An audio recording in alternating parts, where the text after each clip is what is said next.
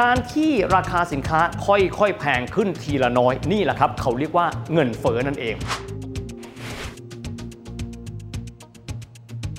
เศรษฐกิจอยู่ในภาวะที่เรียกว่าถดถอยคนขายสินค้าไม่ค่อยได้จึงเกิดภาวะที่เขาเรียกกันว่าเงินฝืดนี่เองครับ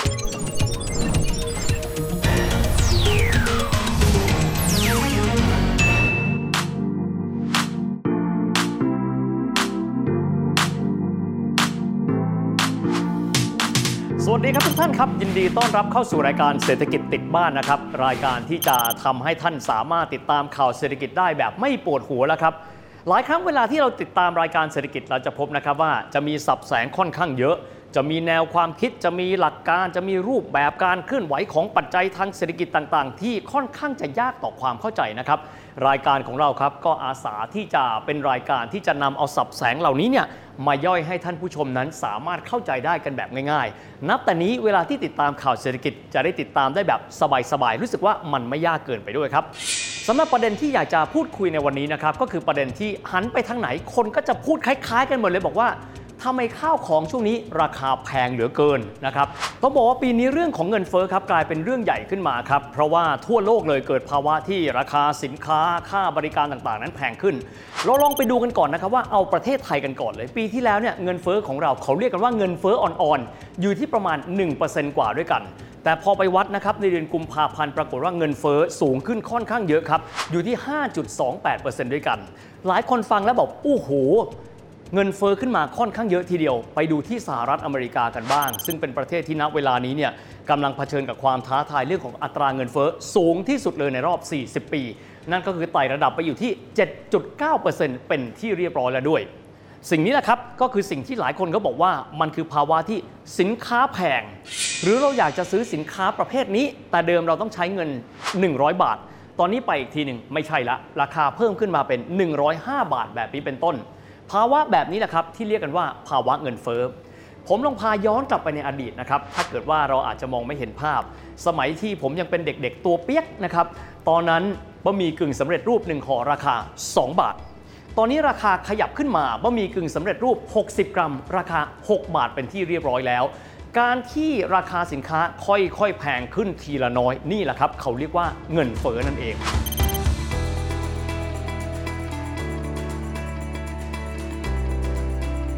คำถามที่มีอยู่ครับก็คือว่าแล้ววิธีการในการที่เขาจะใช้วัดนะครับว่า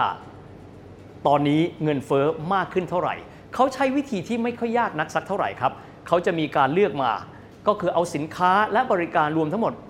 430รายการคนที่วัดก็คือทางด้านของกระทรวงพาณิชย์นี่แหละครับ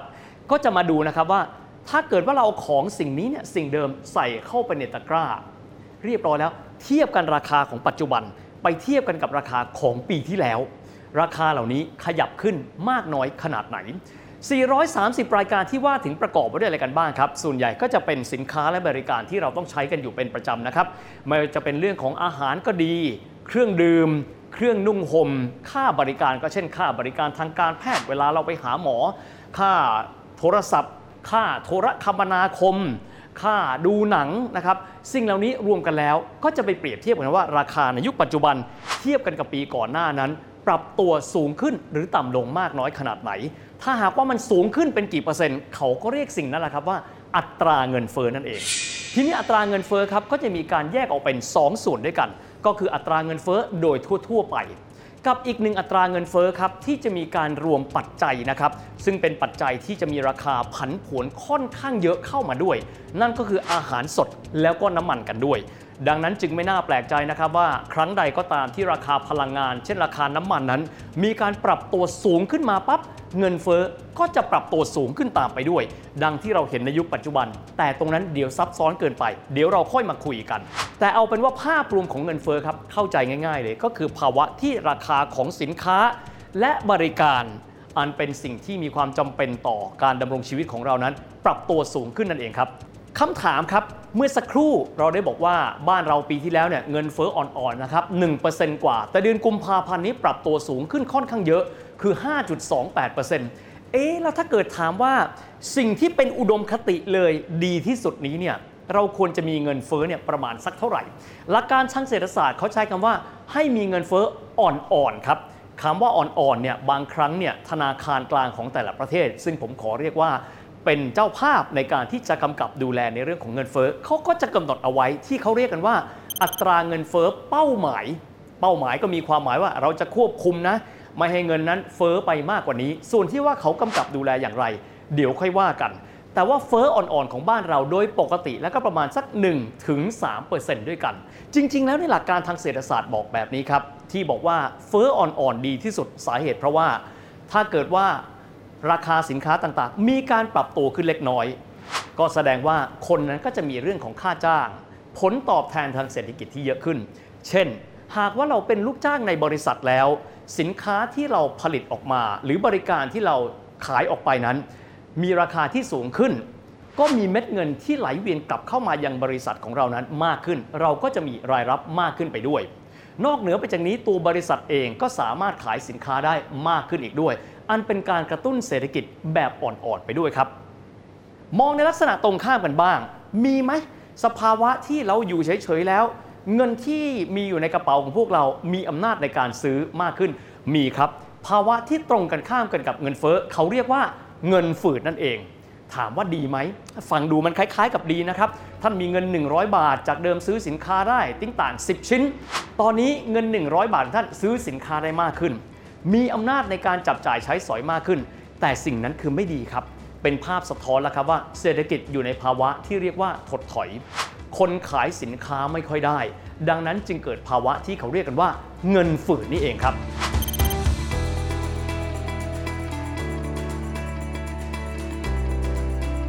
เราได้ยินตัวเลขมาบางครั้งเราจะไม่รู้นะครับเช่นเงินเฟ้อบ้านเราในปี 2564 อยู่ที่ 1% กว่าๆตอนนี้ขยับขึ้นมาอยู่ที่ 5% กว่าๆซึ่งทางด้านของผู้กำกับดูแลคือแบงก์ชาติบอกว่ามันเป็นแค่ชั่วคราวปัญหาครับเวลาที่เราติดตามข่าวเศรษฐกิจเราไม่รู้ครับว่าตัวเลขแบบนี้ดีไม่ดีถ้าเกิดว่าไปเทียบกันกับประวัติศาสตร์ที่ผ่านๆมาแล้วเนี่ยบ้านเราเงินเฟ้อประมาณสักเท่าไหร่หนอดังนั้นวันนี้รายการของเราครับเศรษฐกิจติดบ้านก็เลยนำเอาภาพเรื่องของวิวัฒนาการเงินเฟ้อในช่วงหลายสิบปีนั้นมาให้ท่านผู้ชมพอได้เห็นภาพนะครับว่าบ้านเรานั้นเจอกับเรื่องเงินเฟ้อแต่ละปีแต่ละช่วงนั้นเป็นอย่างไรกันบ้างครับ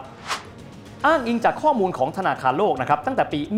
1960 ก็คือปี 2503 นะครับเราเจอครับว่าปีที่เงินเฟ้อสูงที่สุดเลยของเมืองไทยก็คือในปี 2517 หรือตรงกับปีฝรั่งก็คือ 1974 นะครับในปีนั้นเงินเฟ้อเนี่ยสูงถึง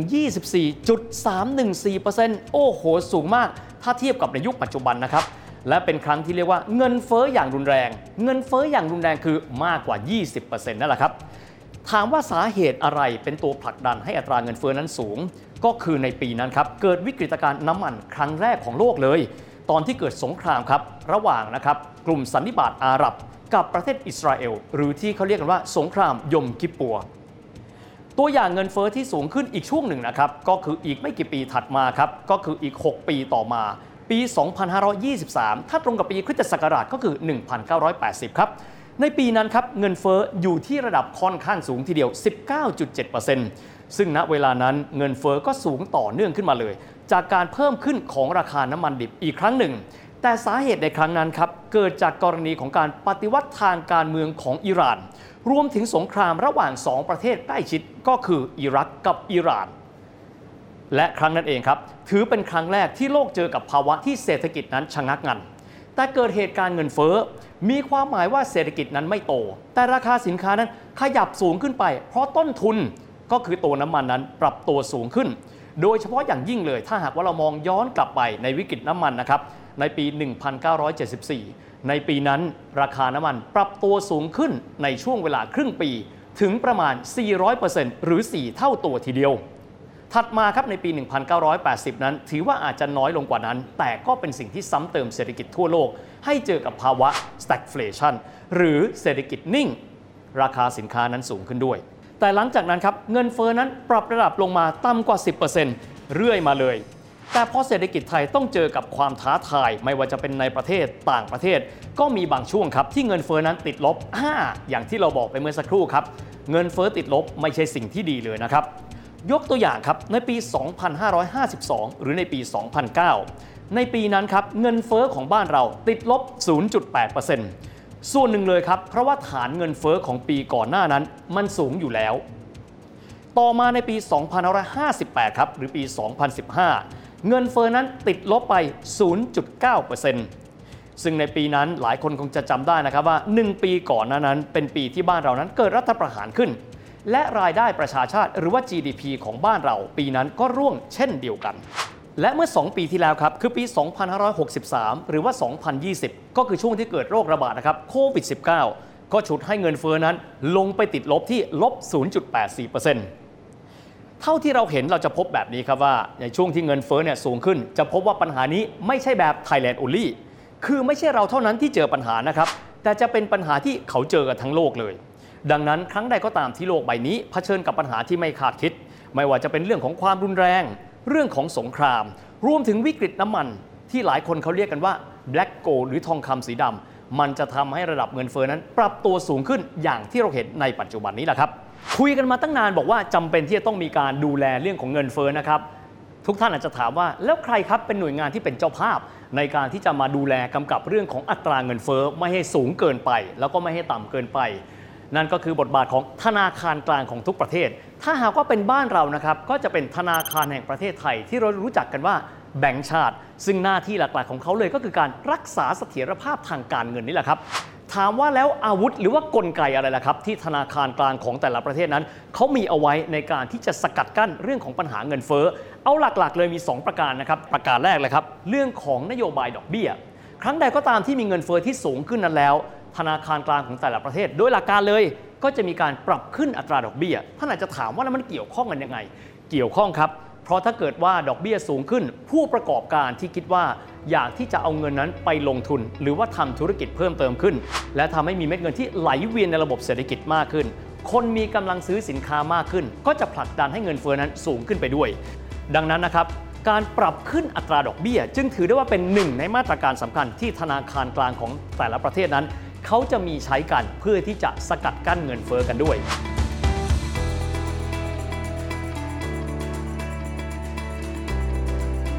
อีกหนึ่งประการครับผมเชื่อว่าศัพท์คำนี้ท่านได้ยินหลายครั้งบอกว่าแล้วมันคืออะไร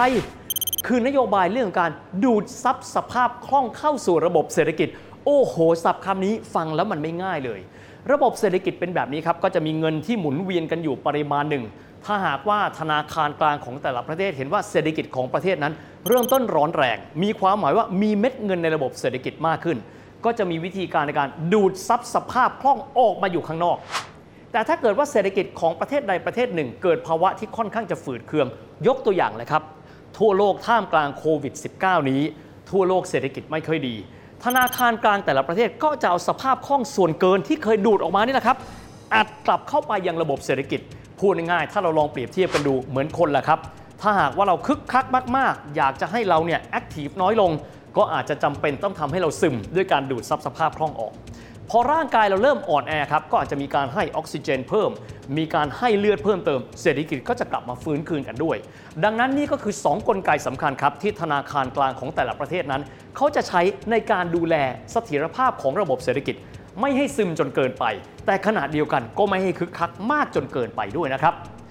และทั้งหมดนี้นะครับก็คือภาพรวมนะครับของรายการของเราในวันนี้ซึ่งเราพูดคุยกันถึงประเด็นที่ทั่วโลกบอกว่าหวาดวิตกกันมากเพราะมันทำให้อำนาจในการซื้อของเงินในกระเป๋าของเรานั้นลดน้อยลงไปนั่นก็คือภาวะเงินเฟ้อนั่นเองครับและนี่ก็คือภาพรวมของรายการของเราในวันนี้นะครับแล้วยังไงก็ตามหากท่านคิดว่าอยากจะติดตามข่าวเศรษฐกิจให้มันมีความสนุกขึ้นประเด็นที่ท่านอาจจะเคยค้างคาอยู่ในใจว่ามันเป็นคอนเซปต์ทางเศรษฐศาสตร์ที่ยากๆหันมาดูรายการของเราเศรษฐกิจติดบ้านนะครับเพราะรายการเราอาสาที่จะทำให้ทุกท่านนั้นสามารถเข้าใจในเรื่องของข่าวเศรษฐกิจได้ง่ายขึ้นด้วยสำหรับวันนี้เวลาหมดลงแล้วแล้วพบกันใหม่นะครับสวัสดีครับ